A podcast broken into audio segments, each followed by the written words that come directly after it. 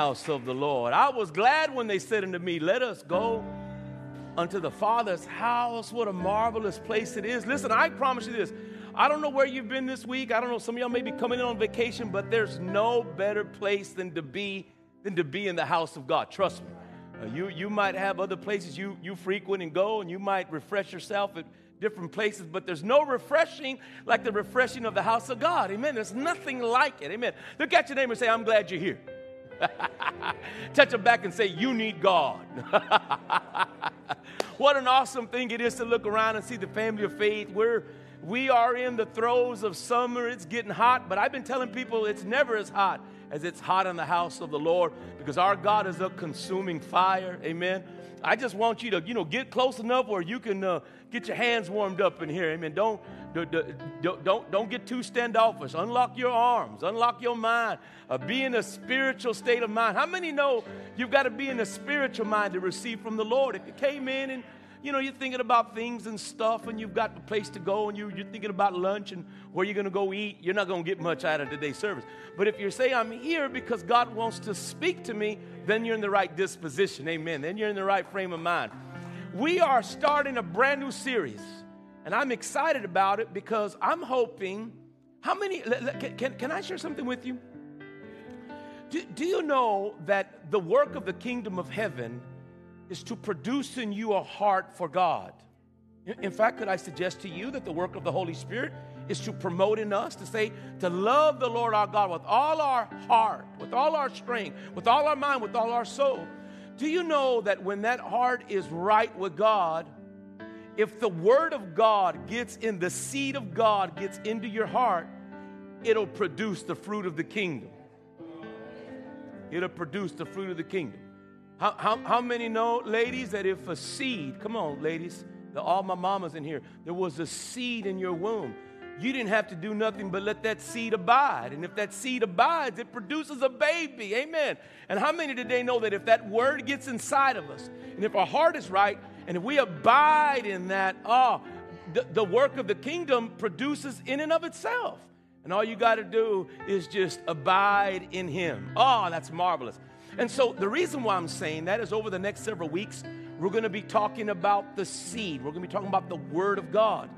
And I want to help you to understand just how magnificent it is. And so I'm going to talk to you about the origin of the Word. That's what I'm going to do this morning. I'm going to be giving you symbols of the Word of the Lord. And then at the very end, I'm going to introduce you to the Word itself in a person called Jesus. And we're going to get into some of these conversations because I want you to know when you open your Bible, it's not just pages with words on it uh, when you open your Bible, uh, your Bible, you need to know, is alive. It's active. It's sharper than a two-edged sword. Uh, and, and, so we're going to get into some of these uh, conversations here in the weeks to come. But you're going to be blessed today because we're going to be talking about today. I'm going to talk about the origin of the word of the Lord. And I want you to hear it because the origin of God's word, listen, I want you to hear this. The origin of the word of God is movement. Let me say that one more time. The origin of God's word is moving. Everywhere God moved, we wrote about it. Yeah, yeah, yeah. Let me say that one more time for somebody. Everywhere God moved, we wrote. If God didn't move, we wouldn't have the Bible. But because He moved, we wrote about that movement, right? And, and, and even better still, the Bible says that God moved, holy men of God were moved by the Spirit to write about how God moved. And so we're going to be talking about movement today. We're going to be talking about movement. I pray today that you be moved by His word, just as the, all of Scripture has been moved. Amen. So if, you, if you're standing with me, open your Bible, Acts 17. I'm preaching a message. Catch this. I think you'll appreciate this. Actions speak louder than words. Yeah, I'm helping somebody. You know, today I live in a generation where I say this often to people your actions are speaking so loud I can't hear what you're saying. In other words, what you're doing and what you're saying aren't the same thing. But how many know when God moves, He moves in perfect proportion to His character? So wherever you see the movement of God, you can be sure that God is always going to act the same. Yeah. In him there's no shadow of turning, there's any variableness in him. So if God moved like that then, he moves like that now. And if he moves like that now, he's going to move like that tomorrow. Somebody say hallelujah. And so we're going to get into that. We, we, we got we to dive into that for a little while. And I know that if you'll let this message do its work, you're going to be moved too. And so, so, so let, let me, let me, I want to take you, I want to take you to Acts 17, primarily because uh, uh, Pastor Josh today in our morning huddle, we talked about a lot of things, but do, do uh, church, I just want, I just think this may be a good time to remind people. I started thinking, you know, maybe it's been a while since we've reminded people that, that the mission of our church in your life is to move you past religion into intimacy. We want you to have a relationship with God. Right? I, don't, I don't want you living your life out of do's and don'ts. I want you living your life out of relationship with God. I want you to know what it is to worship the Lord. And it's so important because if you're living out of do's and don'ts, the enemy's going to tempt you. He has recourse with you. And so I, I want to move you out of that particular state of mind by introducing you to a passage, uh, uh, Acts 17, and then I'm going to give from this passage a correlation to this passage in the New Te- in the Old Testament rather in, in Genesis 2, and I'm going to show you a correlation between these two. So let me do this.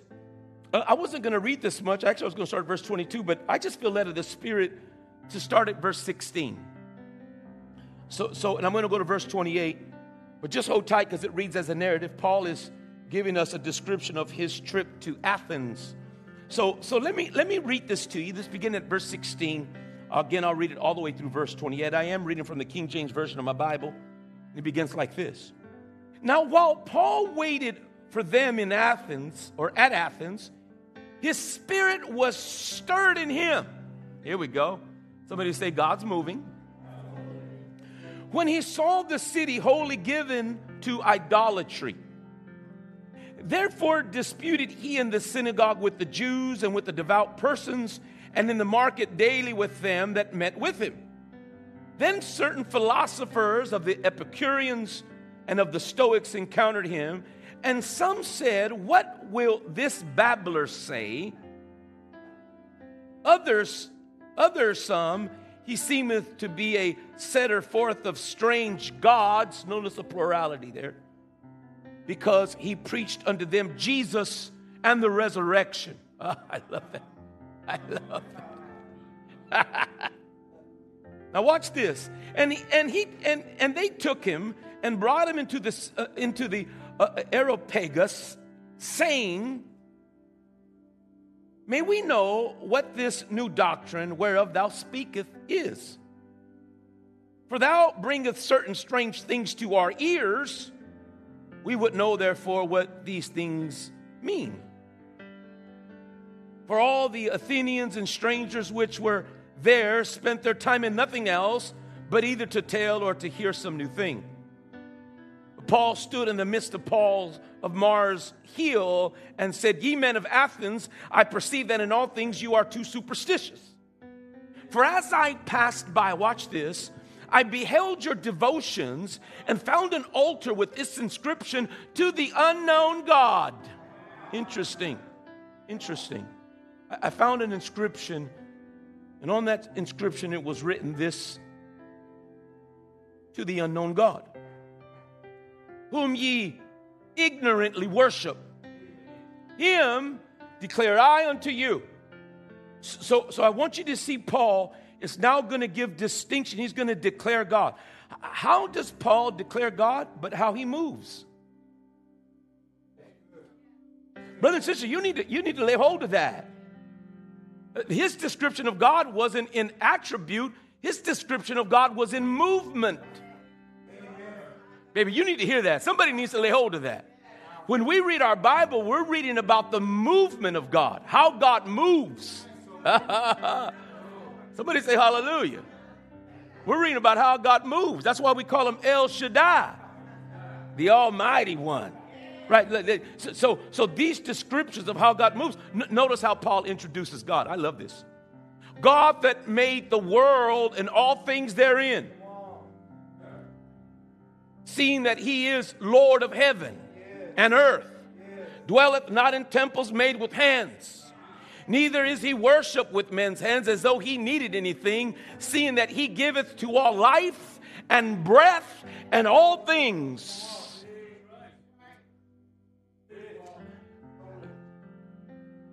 Whisper in your neighbor's ear God is good.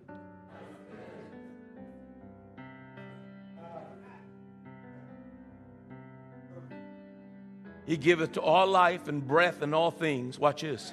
And hath made of one blood all nations of men for to dwell on all the face of the earth, and hath determined the times before appointed and the bounds of their habitation, that they should seek the Lord. You see all that God has done, that you would say, Who did all this? Somebody say, has, have you ever been in your life where there was a benevolence done and it was so benevolent to you, so good to you that you had to ask, who did this? I want to know who, who, who started all of this. This is good. Anybody ever eat a Krispy Kreme donut and you say, I want to know who, who made this donut? What's the recipe, right? Uh, listen, when we go out into a world full of God's goodness, shouldn't you say, Who did all of this?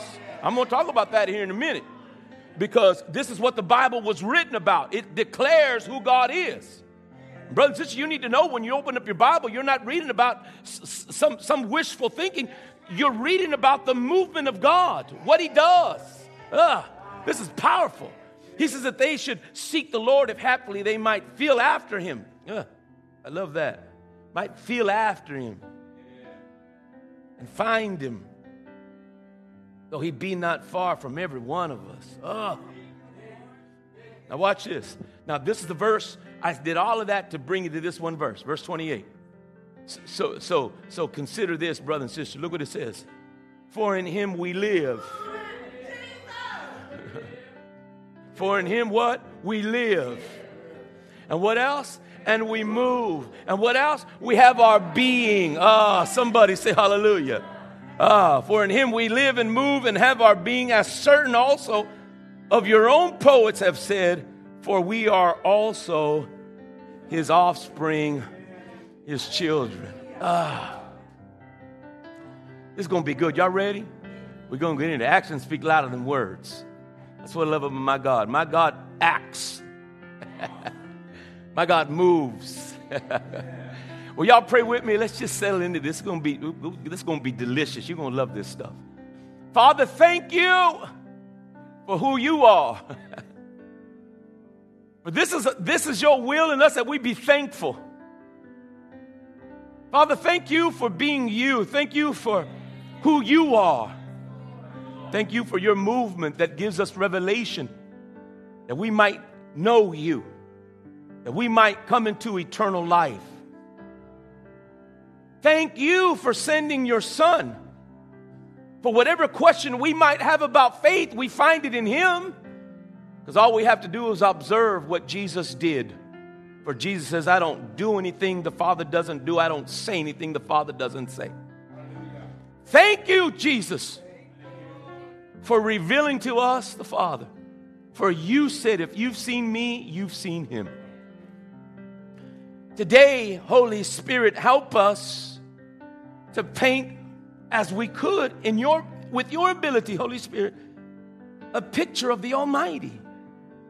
That's due him, that's that, that's part of him, that that declares his glory. That others might see it and walk out of here with a distinct image of God in their hearts and minds. Holy Spirit, we come to the Word because this Word gives distinction to the movement of God. And so we, we, we hear it uh, just as Paul gave it that we would live and move and have our being in Him. And so we pray blessing, help, and strength as we move forward. And we pray that in Jesus' name. Amen and amen. This is what I want you to do. You see a lot of people. I want you to go find people that look sad. So just kind of look around. People look a little, a little sad, maybe a little tired, maybe a little. And I want you to go tell them actions speak louder than words. as an encouragement to them because we're about to get into something. Go find five people and tell them you got to move around. Go find somebody, tell them actions speak louder than words. Actions speak louder than words.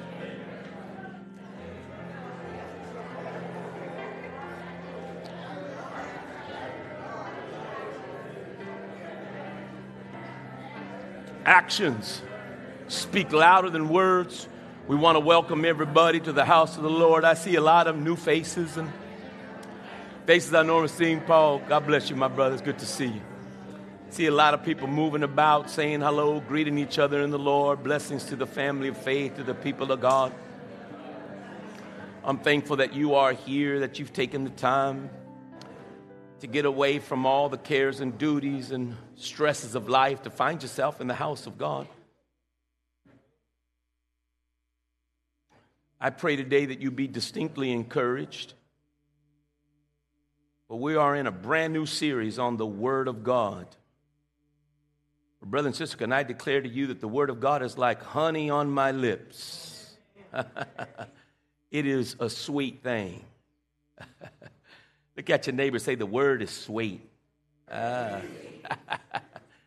Look at your other neighbor say, So are you, baby. Come on, somebody. God's awesome. God is awesome. God is awesome, man. God is awesome.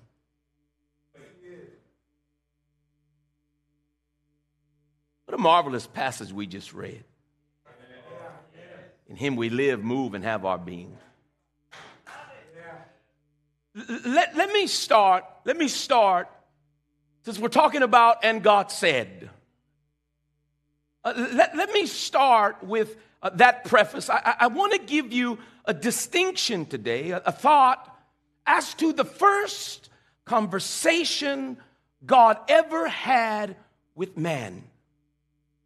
It, it's odd to me, quite frankly, that we don't hear about that conversation often enough, for in that conversation is the whole duty of man. Thought that we don't talk about it enough. Let me introduce it to you. Uh, the, the, the, Bible tells me that God had a conversation with a man by the name of Adam, who is a representation of mankind. Uh, God comes to Adam to declare three things. And I would say to you, quite frankly, that the things that God is saying to Adam, he says to us today. Uh, this is what God said to Adam Adam, the first conversation, listen to this. The Bible says that God took Adam and placed him into the Garden of Eden to keep it and to dress it. And he said to Adam this He says, He commanded Adam, saying, Watch this. Thou mayest freely eat of all the trees in the Garden of Eden. Let me say that one more time for somebody. That when God came to Adam, he told Adam, commanded Adam, saying, Adam, thou mayest freely eat of all of the trees in the Garden of Eden. I'm going to say it one more time. He says, Adam, thou mayest freely eat all of the trees in the Garden of Eden. Look at your neighbor and say, God gave you freedom. For where the Spirit of the Lord is, there's freedom. But then he says this But of the tree of the knowledge of good and evil, thou mayest not eat of it. For the day that thou eatest of that tree, thou shalt surely die. Look at your neighbor and say, God gives you worship. Now, see, religious people won't hear that, but relational people do. He gave them a place to worship. Then he said this, and God said, it is not good that man should be alone. I'm going to make a helpmeet for him. Think about that. God gave liberty, He gave worship, and He gave family. Now, see, if you don't understand God, you don't catch that. Uh, what we catch is we can't eat from the tree of the knowledge of good and evil. Uh, notice that, that the enemy, uh, now, now, to digress some, the Bible says that it was God who, who created a garden in Eden. Uh, some theologians say uh, maybe even as, as, as big as uh, the, the nation of Turkey. And that the Bible says that God uh, formed, planted, God moved, and, and caused trees to be planted in the Garden of Eden, such that the Bible says that it was pleasant to the eyes and good for food. The Bible says, in the midst of the garden, in the middle of the garden, God put the tree of life. You, you, might have heard of that tree before. If you haven't heard of that tree before, you'll get to see it for yourself. For the Bible says in Revelation 22 that all the nations of the earth will come, and by the leaves of that tree, there'll be healing for the nations. Tree of life was in the midst of the garden. But God said, All of that is yours. You can eat with it as you will. But of the tree of the knowledge of good and evil, don't eat of that tree. For the time that you eat of it, the day that you eat, you shall surely die. Notice that the enemy uh, comes over to tempt Eve, uh, and, and, it's interesting that he says something to her that, that, that I think he says to you. I, believe the same temptation uh, that, that happened then is happening now, and it's in your life, particularly if you're a religious person. And there's a lot of religious persons in the church uh, because they're living their lives by what they don't do. You, you, you take a lot of pride in your checklist of all the things that you don't do. Uh, notice that when the enemy came to Eve, he, he said, Yea, hath God said that thou shalt not eat of the trees of the Garden of Eden? And, and Eve said, No, no, no. God said we can eat of all the trees except one. We can't even touch it lest we die. It, it's odd that she says that because God never told her she couldn't touch it. In fact, I, I, believe I can propose upon the word of God that, that, that Adam probably told Eve, don't even touch it. I don't want you looking at it. I don't want you to touch it. I don't want you to go near it. Uh, you know, that sort of stuff. And you know, there's a lot of people in here that are living, living their lives like that. You even teach your kids stuff about like that with God. I don't want you to touch it. I don't want you to look at it. Don't you want to go by it. Don't you want to associate with it? But we don't tell them the principle of why. We don't understand the movement of why. Uh, what an easy thing for the enemy to come and ask her, What did God really say? She doesn't know what God says because she doesn't understand how God moves. All she heard is, This is what I can't do. Y- y- y'all got to lay hold of that. All, all she's hearing is that I'm a Christian and this is what I can't do. This is what's forbidden. What they don't know is how God is moved. Let me help you. Here's the abundance of God the manifested goodness of God. They are living in the goodness of God. We don't know how long. Theologians can't tell you exactly when God spoke as to when the serpent came to tempt, but we know there's an elapsed period of time. Could I say maybe 50, 100 years where they had opportunity to observe just how good God is. In fact, could I suggest to you that the scriptures say, Oh, taste and see that the Lord is good, and all of you know about the goodness of God. Can we give the Lord a clap off and say, God, you are good? Everybody says God is good. But what does that mean to you? How do we translate that goodness into activity? How, how do we understand this movement that, that God moves and when God moves, it's good? Do you know that even the Bible says that, that, that, that no matter what is happening in your life, we say that all things work together for what? For the good. Why do we say that? Because God is good. They're in the manifested goodness of God. There's no maturity in it. You, you ever seen kids sometimes where they don't know how good they got it? Anybody? I got uh, some parents raising their hand. Hallelujah. Glory to God. Some of our kids don't know how good they got it. Certainly, it's a lot better when you came from.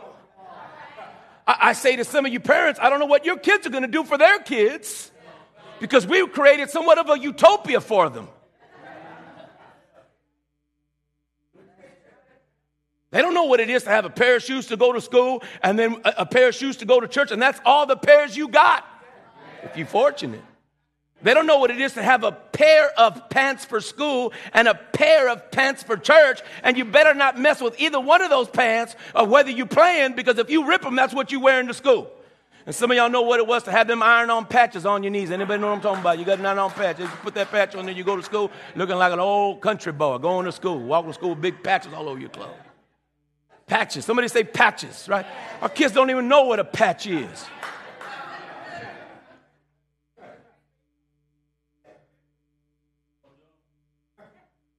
God had supposed that if they had understood that they were in His very goodness, that they would come to a place of acknowledging, look how good God is. Isn't it only right that we would have an opportunity to declare back to God how good He is through our obeisance, through our obedience, a place where we can worship God? Where we could say to God, God, I'll gladly give up the knowledge of the tree uh, of good and evil for the tree of life, and I'll gladly give that up to show you that I serve you. And so it's just so important for me to tell you that are you living your lives by do's and don'ts? And if so, you have no reality to the goodness of God. You are immature in the kingdom of God. You are just as Adam and Eve are, and the enemy can tempt you into that which God finds contemptible because you don't know how God moves. God gives you a place to worship. And sometimes the worship is what you can't do. Sometimes it's what you're supposed to do but we do it because we love Him. He gives me a place where I could show God, this is yours.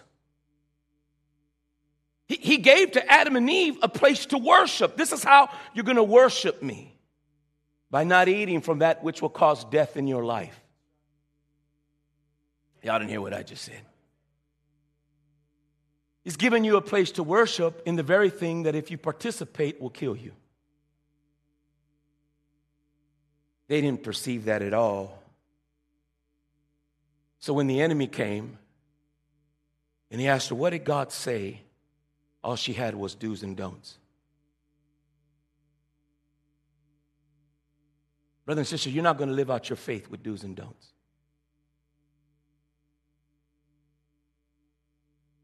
Because there's a lot of doing and don't doing that revolves around our love for God. And if you don't see it as worship, as a way for you to give back that which is rightly His, you haven't matured in the kingdom of heaven.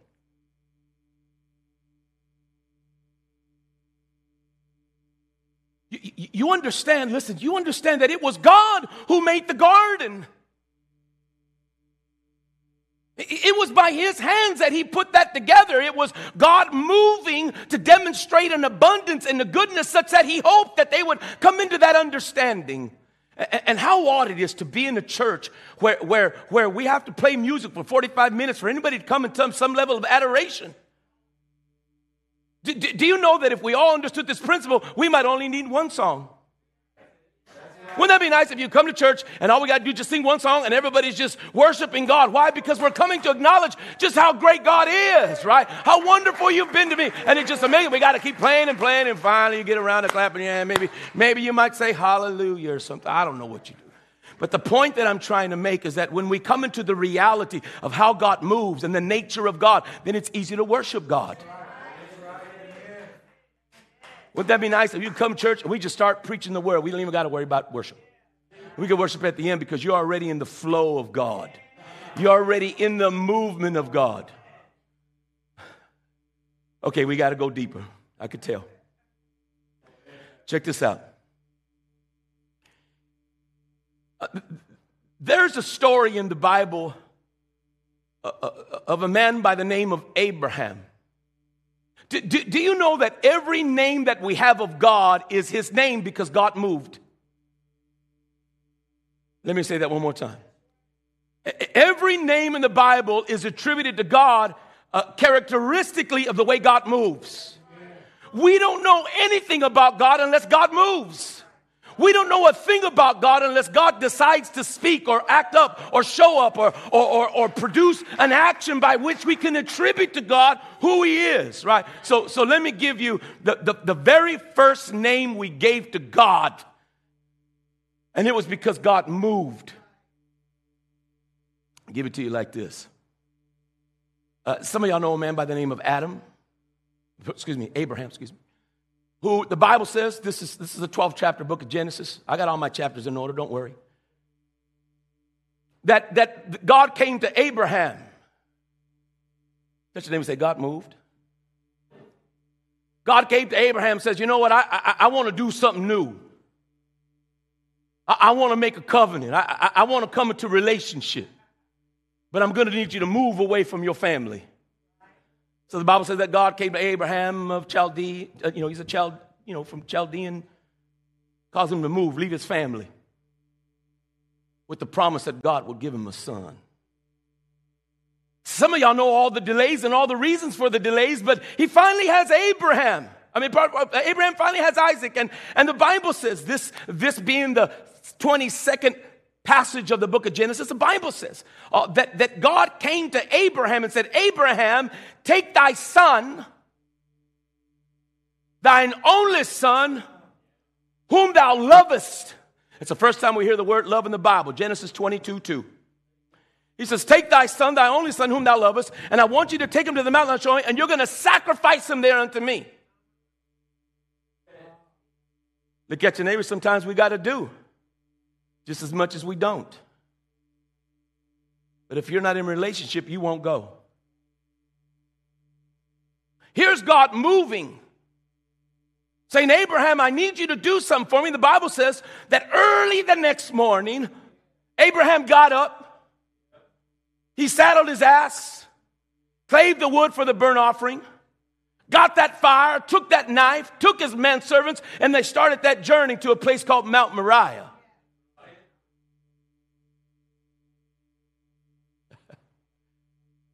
The Bible says that as they went, they came to that place, Mount Moriah, and Abraham said this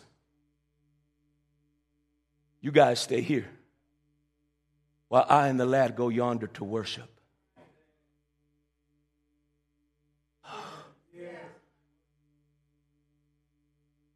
I, I have an opportunity to worship my God.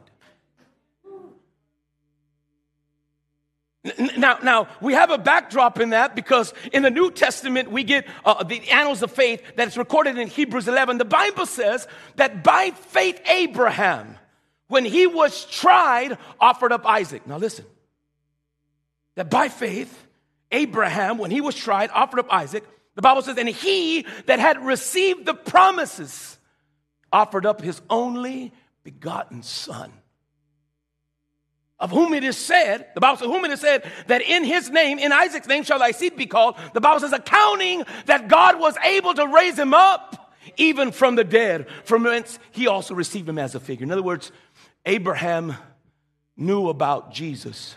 Jesus, in fact, said it Abraham knew of my day and was glad.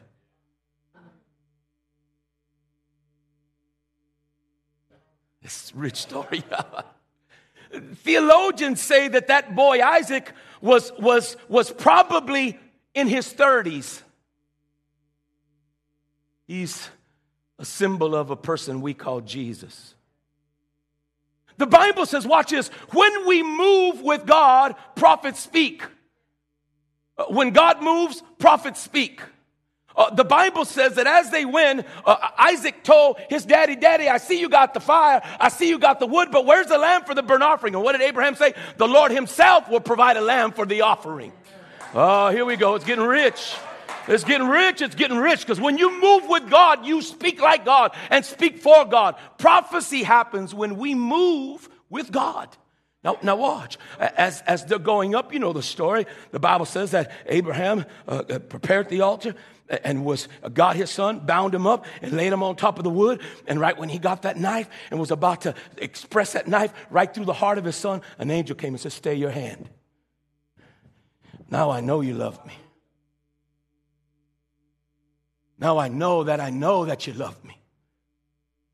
The Bible says that when Abraham turned his shoulder, he saw a ram caught in the thicket. The Bible says they went and got and they offered up that ram in the stead of his son. And Abraham called the place Jehovah Jireh. The Lord will provide.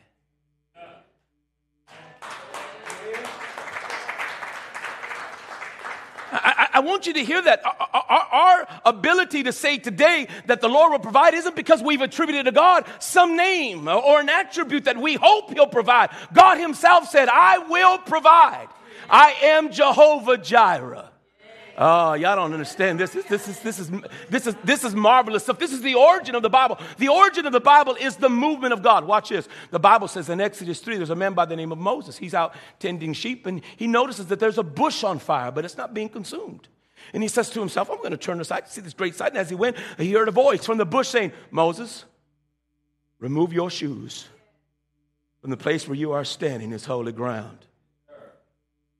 Do you know that when Moses went over to that bush, uh, God gave to him the very detail of how he was going to deliver the nation of Israel from their Egyptian bondmaster? And the Bible says that, eh, that Moses said back to God, God, if I go and tell them that you spoke with me, they're going to ask one thing. What's God's name? Because up until that point, the Bible only gives us two names for God Jehovah Jireh and El Shaddai. If you don't know about it, 49th chapter, book of Genesis, uh, it is Joseph that delivers to us that our God is mighty. Yeah. Wish I had a hallelujah. I got somebody over here saying, Woo, thank God there's one. The Bible says that God says, Well, go tell him, watch this, that I am sent you.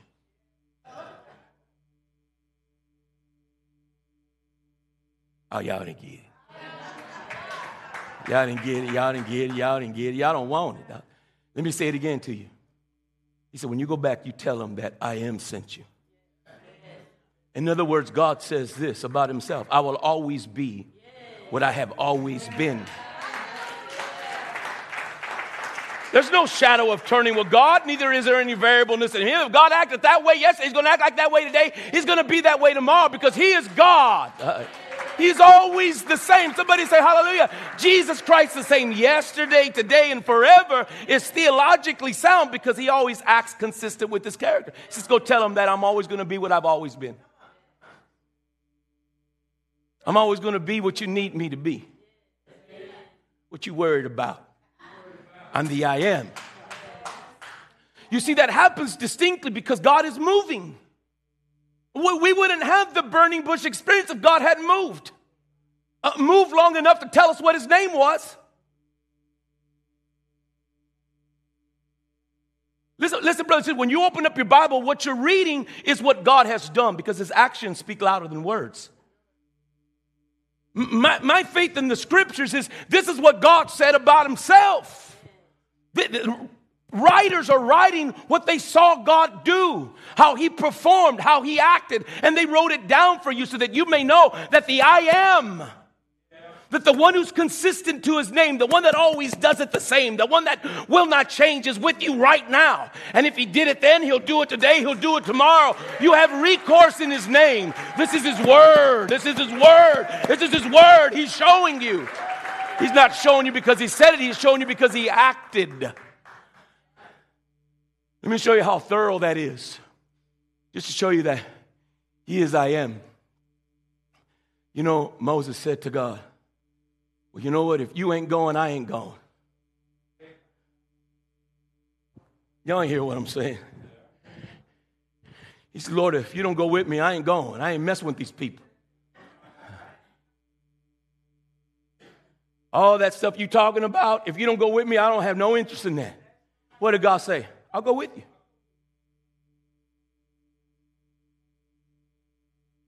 Yeah, listen. Somebody say God is moving. He, he, he wasn't moving with him in unintelligible ways. He, he wasn't moving with him like, like a whisper. He, he wasn't moving with him figuratively in so much that we would say, well, you see, uh, this is God. He's, he's with me right now. God showed up in a pillar of cloud by day and a pillar of fire by night. He said, You want me to go with you? I'll go with you. And you're going to know that I'm with you because when I show up, you're going to say, That is God right there. Come on, somebody. You, you see, God moves and his movement is distinct. You can acknowledge that's God. And he says, wherever the cloud stops, you stop. And if the fire moves, you move. You're going to walk with it, right? Because I'll never leave you nor forsake you so that you may boldly say, The Lord is my helper. And what is the symbol in the wilderness? Nothing but the Holy Ghost. Uh, how many did they know that the Holy Ghost is in you? Oh, I should have had more people saying hallelujah, glory to God. Thank you, Jesus, that the Holy Ghost lives on the inside of us. And you know He lives in there because what is He doing? He talks to you. Either that or you're schizophrenic.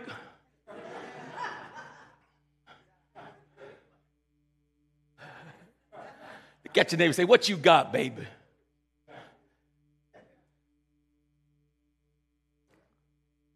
That, that, that pillar of cloud by day and that pillar of fire by night was God's guidance and protection in the Spirit of God. Do you know that the Bible says that thy word is a lamp unto my feet and a guide unto my path? You, you, you, you, know, you know, as they travel, uh, uh, uh, I, I, like the story. When they went three days into the wilderness, they ran out of water. Y'all know these stories, right? Ran out of water. Uh, in, in the wilderness of, uh, uh, in the wilderness of sin, right? They, they run out of water. I say it like that. Wilderness of sin. You'll, you'll see what I'm talking about here in just a minute. Uh, wilderness of sin. And the Bible says uh, they came to a place where there was a, a lake, a body of water that they called it Marah because the water was bitter. Y'all hearing this? And they murmured against Moses. You brought us out here and there's no water to drink. And the Bible says that God, watch, God showed Moses a tree. He said, I, I, want you to take that tree and I want you to put it into the waters. And the Bible said that when Moses took that tree and put it in the waters, the waters became sweet.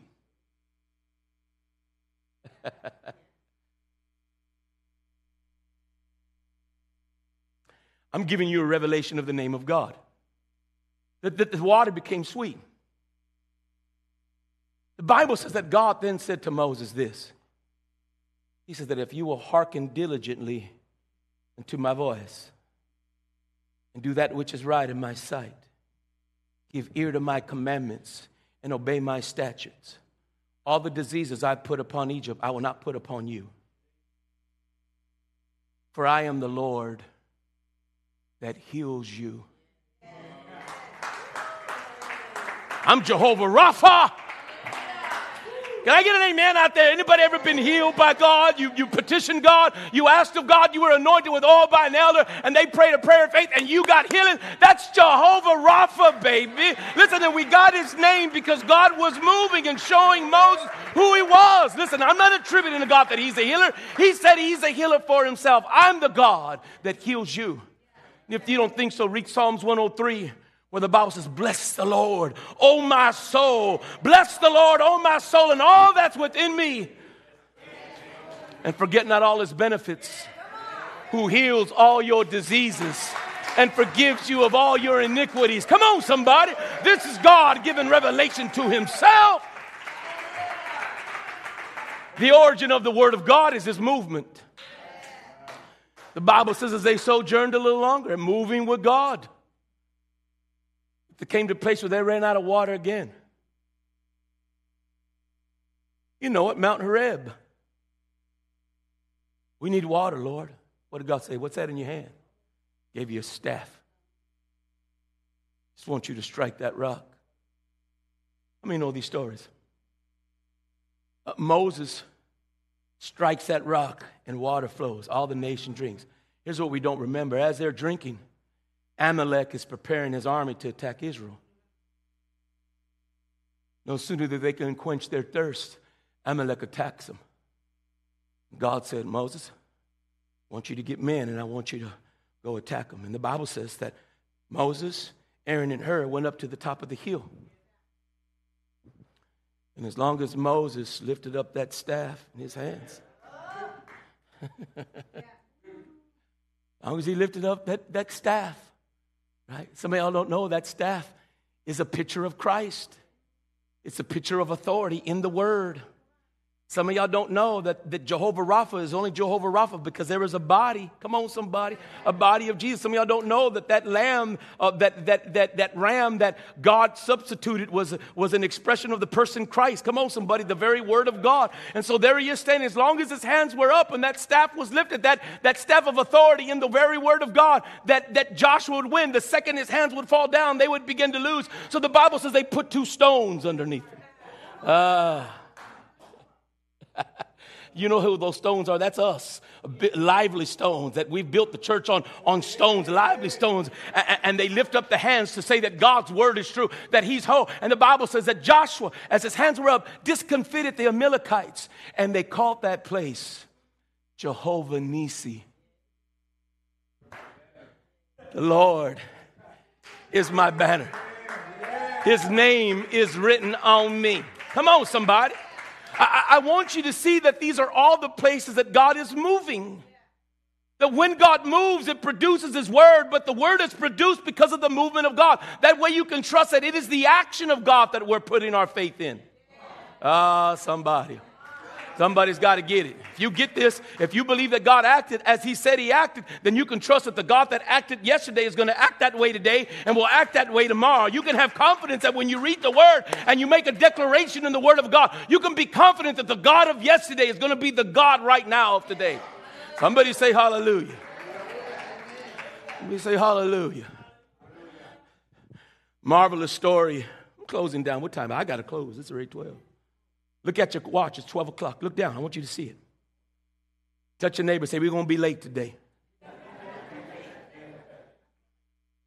We're going to be late.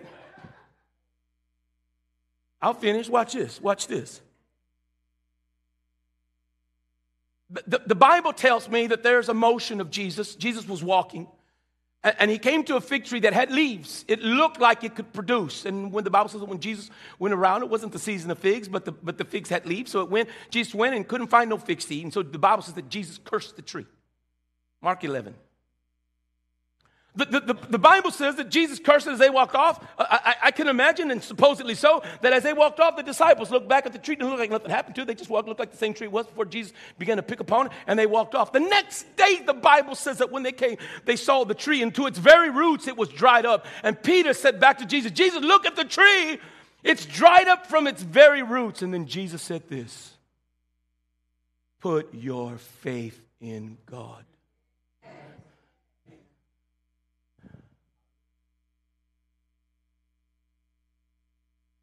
Man, I don't know if anybody gonna get that, man. That's, that's marvelous. Put your faith in God. See, if you put your faith in God, you could tell mountains to move, trees to uproot themselves. But then Jesus gives the greatest faith statement ever ushered in all of humanity. He says this For you first have to believe that you've received it before God will give it to you. You first have to trust that that's the character of God, that's His nature. When you put your faith in God, your faith is in Him to act consistent with who He is. And if you put your faith there, it'll happen because God is faithful. Even when you are faithless, because God cannot deny Himself.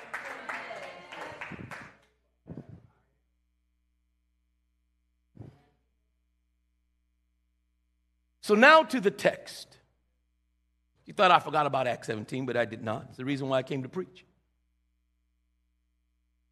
I, I, want you to see that distinctly, Paul is talking to people who are philosophers. I, I, I think gravely so that in the church we have a lot of church philosophy. Uh, we have a lot of philosophy about God and philosophy about Christ and philosophy about the scripture, philosophy about the movement of God, the precepts of God, the doctrine of God. What we don't have is belief. What we don't have is belief. What's happening in the church is you don't know how this got written. Uh, This is not men attributing to God attributes to whom they propose or believe that God may be this. You know, I always remember the story of our missionary Primnath, who we don't know, he- he might have been martyred in India. We've, we've lost track of him. Uh, but I remember him telling me the story of his family in India. He says, Pastor, there are 31 million gods in India. Anything can be a god. He says, Our family worship the cobra god.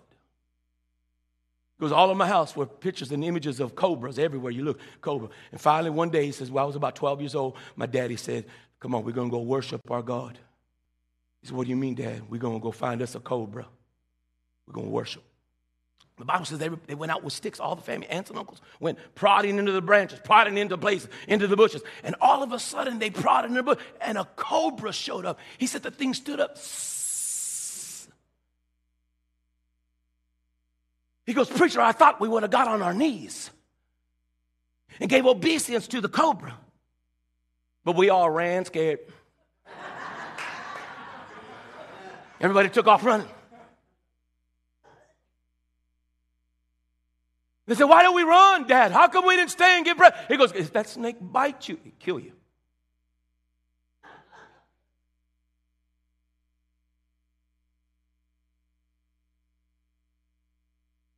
Huh. When they finally met their God, they knew its nature. Huh. Interesting. That they had made a lot of attributes to the cobra god, but when they got there, they actually knew its true nature. It will kill you. God moves to show you who He is. Then He writes it down so that you can read about it and recant it so that you might put your trust in God. Brother and sister, do you understand that Paul was talking to people who philosophized about a lot of philosophy but never came into the act of belief? Friends, are you here today with a lot of philosophy about God and you know a lot of scriptures and you know the Bible, but in practicality, you run from God? You don't know Him yet. You don't know His name. You don't know how He acts. You don't know the movement of God that you might trust in God. And this is what Apostle came to talk about. He wanted you to know what it is to move in God. So, what does Paul do? Paul's great at this. Can, can I give you a scripture? I'm closing down. That's my second close. You know, I got five, so there's only three more left. Check this out. I, I want you to hear this and then hear Paul. Now, now, now, slowly let these verses seep into your spirit. Listen to this. And the righteousness, right? The righteousness of God, no, pardon me, the wrath of God, excuse me, is revealed from heaven. Watch, the wrath of God. Somebody say the wrath of God. Somebody say that's terrible, the wrath of God. Uh, you, you know, the wrath of God is, is a symbolism of even the tribulation. And the wrath of God is revealed from heaven, watch this, against all ungodliness, watch, and the unrighteousness of men who hold the truth in unrighteousness. For that which may be known of God is manifested in them because God hath shown it unto them.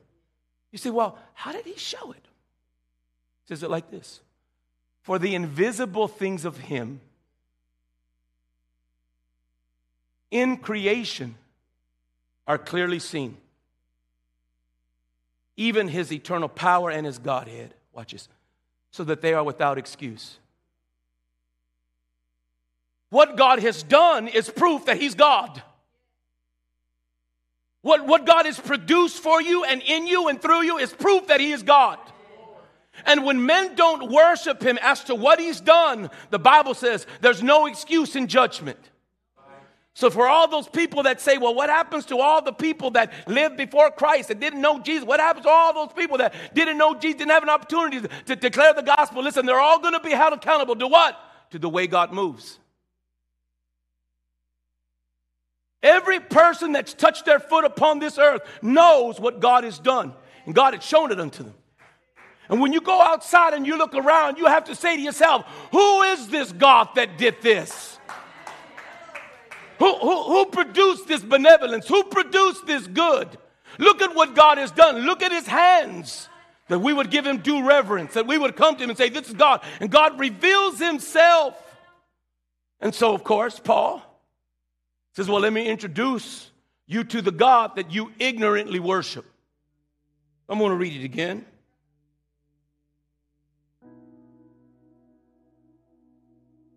For as I passed by, I beheld your devotions and found an altar with this inscription to the unknown God, whom you therefore ignorantly worship, him declare I unto you. God that made the world and all things therein, seeing that he is Lord of heaven and earth, dwelleth not in temples made with hands. Neither is he worshipped with men's hands as though he needed anything seeing he giveth to all life and breath and all things. Is he not giving that to you? I got like three people saying it, but let me just, I pray you're really thinking about that. Has he not given you those things?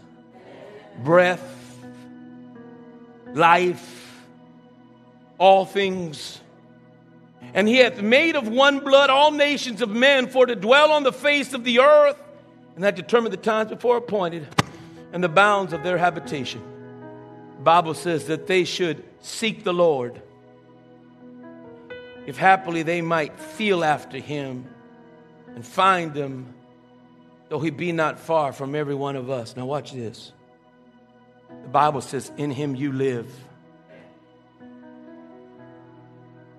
Listen, the very breath you breathe is his very ruach, his spirit. Listen, your movement, you know, movement indicates motivation. Uh, uh, could I suggest even initiation? That, that when God moves, He's moving purposefully. I, I, I want you to see that what we know about God is His motivation. You, you, you know, when I study the Bible, I see God's motivation. You know what it is? That, that we might glorify Him. We said it today in all that you do, do all to the glory of God. You see, this is, this is the one place where Adam and Eve never attributed back God's glory. Obviously, they ate from the trees, they lived their life, they never glorified God. Is that indicative of your life? Have you failed to give God back to Him that which is rightly His? And you say, What is His? The glory. The ability to say, God, I acknowledge you as the source of it all. God, I know it's you, your motivation, your initiation towards me that I might know you right well. Listen, I know enough about God today to know that, that not, only, not only is God expressed in the expression of glory, but He's also glorifying His own Son in these last days. And I love to be part of that process of glorifying the Son. The Bible says, I've given you movement. Listen today, will you be honest and say, the better part of your day is your movement based on God? Are you moving because of Him? Or is your movement into mundane things, non essential things? Think about it for a minute. The Bible says, in Him we live, move, we have reason for moving and we have being. In other words, purpose. How many today you know you have purpose in God? I have purpose in God. Not because I'm preaching, not because, oh, well, Pastor, you have purpose because you're the preacher. No, I have purpose even when I didn't preach. Long before I even started attending school or Sunday school, or was it I had purpose in the Lord? Well, you say, well, what's your purpose? To glorify God. It's all our purpose, right? The purpose is to stand up and say, Father, I know it's you. That behind those words, behind when I read about you, you are, you are written because you've moved. Now, brothers and sisters, I'm going to have you to stand this time. I, I want you to stand. And, and, and, I, and I want you to say this in your heart because this is going to help your faith in weeks to come. Father, the origin of the Word of God is you,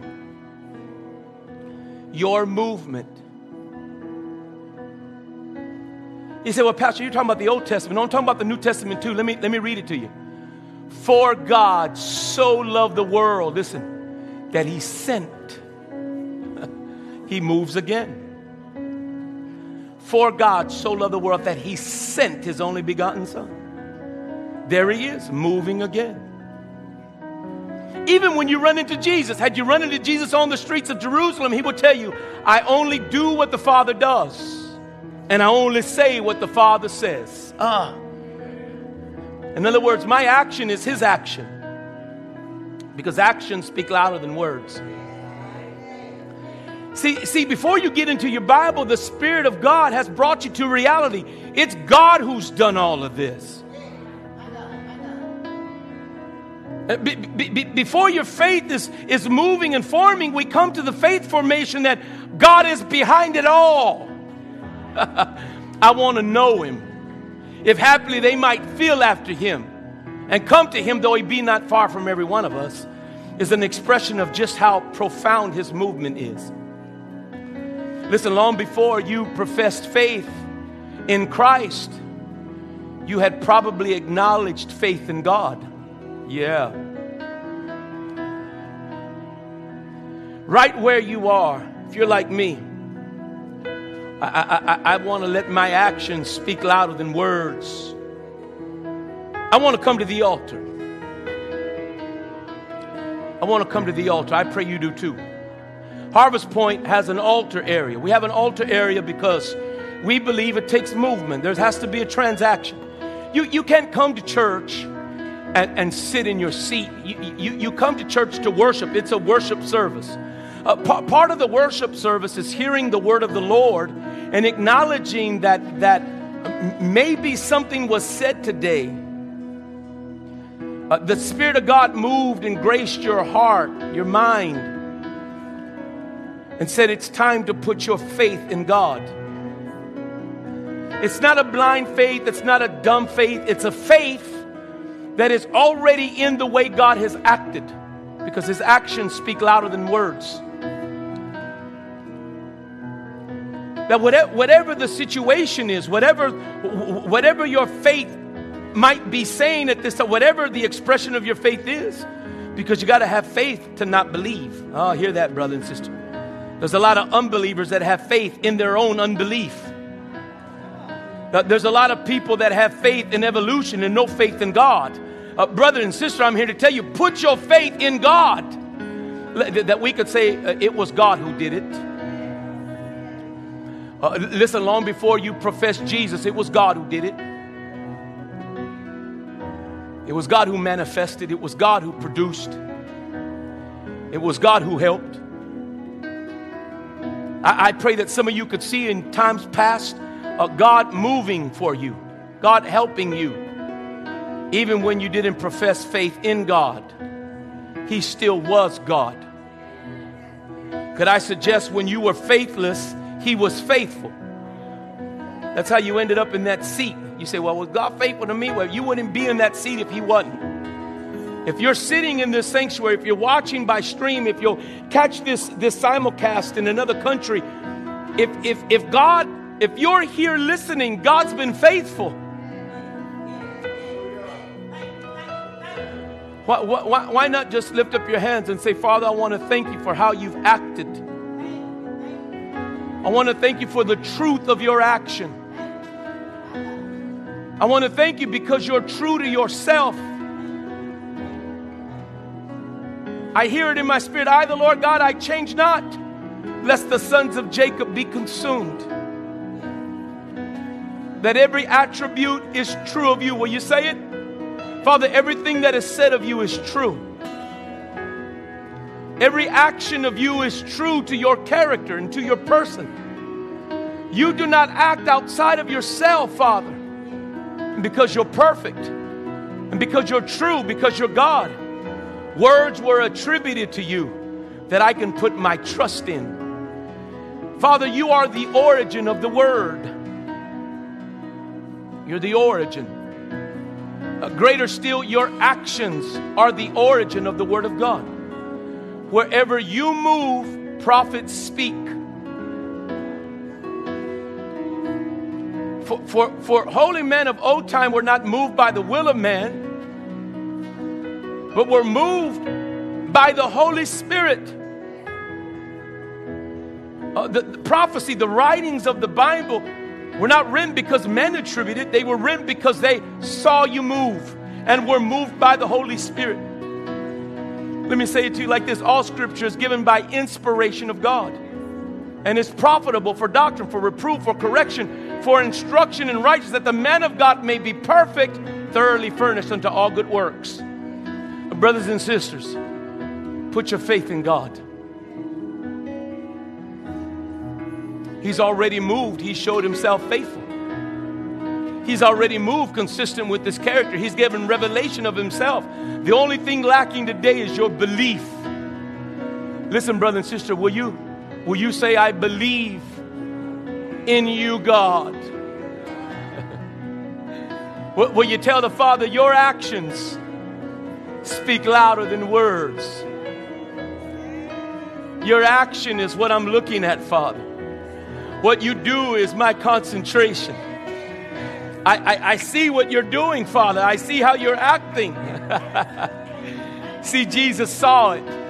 Je- Jesus saw it. The Bible says he's not going to say anything the Father doesn't say. And when he said it, what did it become? It became the Word of God, it became Scripture. Brother and you got to lay hold of this. The origin is how God moves. Listen, everybody in the house, lift up your hands to heaven. And I'm going to say it like Paul that God moved so that you would find Him. If you're here today and you've never found Him, Paul said He's not very far from you. Let me say it one more time to you. If, if, if you've never found God, He's not far.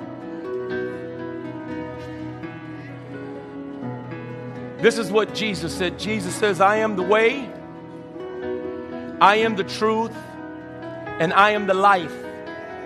And no man cometh unto the Father but by me. So I want you to know that God moved once again. And He sent to you His very Son to be a propitiation for your sins. In other words, God said, I'm going to send Him to die your death that you and I might have life one with another. And all you have to do to have eternal life is to accept my gift of love to you. And that gift of love comes in a person. That the Bible says that if any man will confess that Jesus Christ is the Son of God and believe in their heart that God rose him from the dead, the Bible says he shall be saved. It's that simple. God acted. Will you believe in his action? Could I suggest, will you believe in his word? That Jesus is the word made carnate, made flesh? Yeah, yeah, so God acted and sent to you his word. Will you receive his word? Jesus said, If you'll believe on me, believe that I died for you and God rose me from the dead, you'll be saved. If you're here, all you have to do is believe that Jesus Christ is a gift from God, sent by God to demonstrate his love for you. And that that same Jesus, being God's very son, died on the cross. And God rose him. If you believe that, if you will believe that, the Spirit of God will move you into that. You're saved. If you were listening today by stream, that's all that's required of a holy God, that you would believe on the one to whom He sent Him. We believe on the Word, the Word made carnate, the Word made flesh, the Word that tabernacled among us. J- just as that pillar of cloud by day and that pillar of fire by night, God sends to you His Son who tabernacled with us. uh, Father, I believe in you. I believe in your motivation. I believe in your purpose towards me. I believe you did all that that I might see you right well. Will somebody, will somebody say, I see him? I see the Lord. I've seen him. I see the Lord. I see him in everything. You see, you see, I, I see him in my life. I see Him in my movements. I see Him in my purpose. I see Him everywhere. He's on my mind, He's in my heart. He's a purpose for my hands and for my feet. I, am moved of God, I move in Him. Oh, today, Father, we come. Brother and sister, can, can you let me close this out? Listen, Father, we come to you not naively as Adam and Eve with what they couldn't do. But I come worshiping in all that I can do.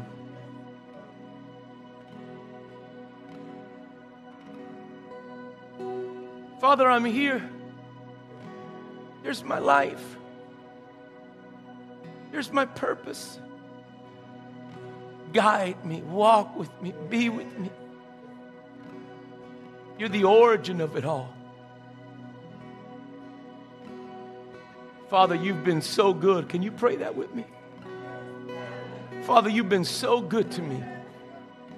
Every step of the way, you've provided, you've helped, you've encouraged me, you've stirred me, you, you've caused me to grow in the knowledge of you and in the purpose of you. you, you you've been behind every benefit, for every good and perfect gift comes from the Father of lights in whom there is neither variableness nor shadow of turning. Father, you are behind it all. Today I acknowledge your goodness. Will you, will you pray with me now? Come on. We don't want to be like Adam and Eve. Father, I acknowledge your goodness. You've given me liberty. I like Paul when he says, You've been, you've been called unto liberty. Only use not your liberty unto the flesh. You see what he's saying is listen, you, you're free.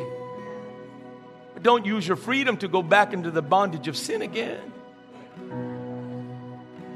You're free. Listen, I'll have the conversation with you. Thou mayest freely eat of every tree that I've created for you in this wonderful garden I've called Eden. I've made it just for you. My goodness is all around you. My beautifulness abounds with you. Who I am is your refuge. I, I, I am. I am your wings. I, I, I am your shelter. You hear the psalmist say, He that dwelleth in the secret place of the Most High shall abide under the shadow of the Almighty. And I will say of the Lord, He is my fortress. Father, you're my fortress. You are my God. In you will I trust. You hear it? Now, watch this. Now, God says, there, there'll be some things I'll require of you, but do them because you're going to bring me glory. I have something for you to do, M- maybe a limitation, but it's your place to worship me worship me, worship me in that which you do. Glorify me. Glorify me. Glorify me. Glorify me. Father, today we come as, as families, Father. You've you said it's not good that men should be alone, Father. You're not gonna you're not gonna produce all this goodness for me to enjoy it by myself. You've paired me. You've made me. You, you put me in the midst of a family.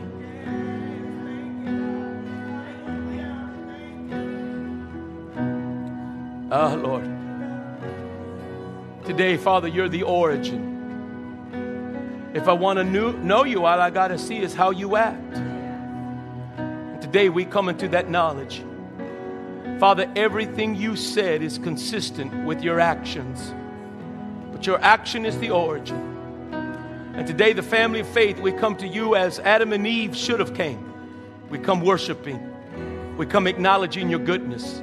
We come to you saying, whatever you require of us, we see it as an act of worship.